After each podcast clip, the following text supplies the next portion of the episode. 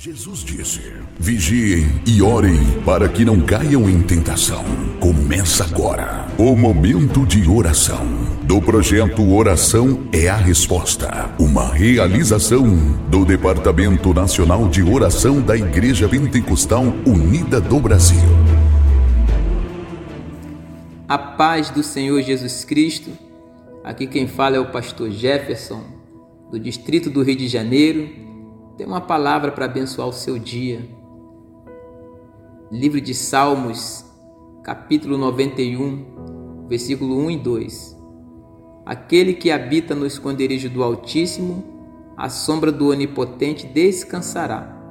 Direi do Senhor, Ele é meu Deus, meu refúgio, a minha fortaleza, e nele confiarei. A palavra de Deus fala que todos nós que moramos à sombra do Onipotente, nós descansamos, aquele que habita, morar a descanso. Por que você está se sentindo cansado e fadigado? Se a Bíblia me garante que quando nós moramos ou quando nós habitamos no esconderijo do Altíssimo, nós temos descanso. E fala que a morada do Altíssimo também é a nossa fortaleza é um porto seguro para nós, é um refúgio. Marta e Maria receberam Jesus em sua casa. As duas tinham as mesmas condições, só que Maria sentou, descansou para ouvir o Mestre falar. Marta, por sua vez, se fadigou com seus afazeres. Irmão, quando Jesus entra na casa, há descanso, a refúgio, a segurança, é, garantia de causas ganhas. Salmo está garantindo que Ele é o meu Deus e nele confiarei.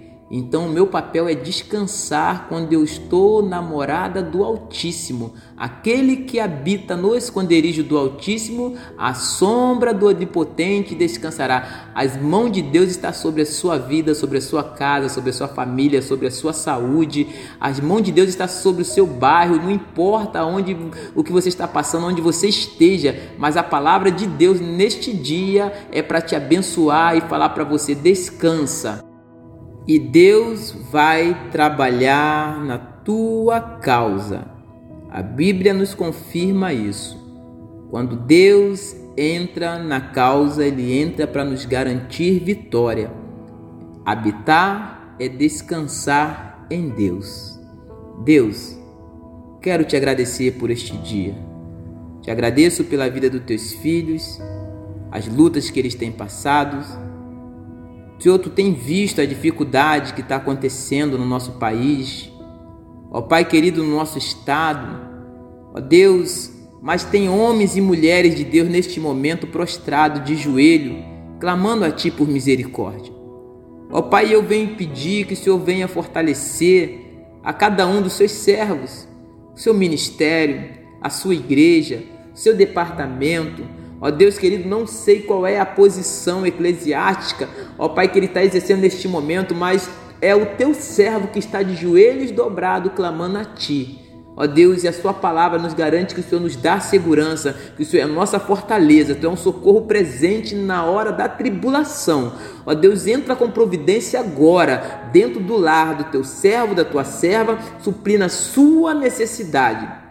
Tirando, ó Pai, toda a preocupação que possa estar havendo agora dentro do teu coração. Senhor, acampe anjos ao redor de cada um dos seus filhos. Toma a tua igreja nas tuas mãos, seus departamentos, ó Pai querido, seus distritos, ó Deus querido, aonde estiver um dos teus servos clamando a ti por misericórdia, que as suas mãos estejam estendidas sobre ela agora.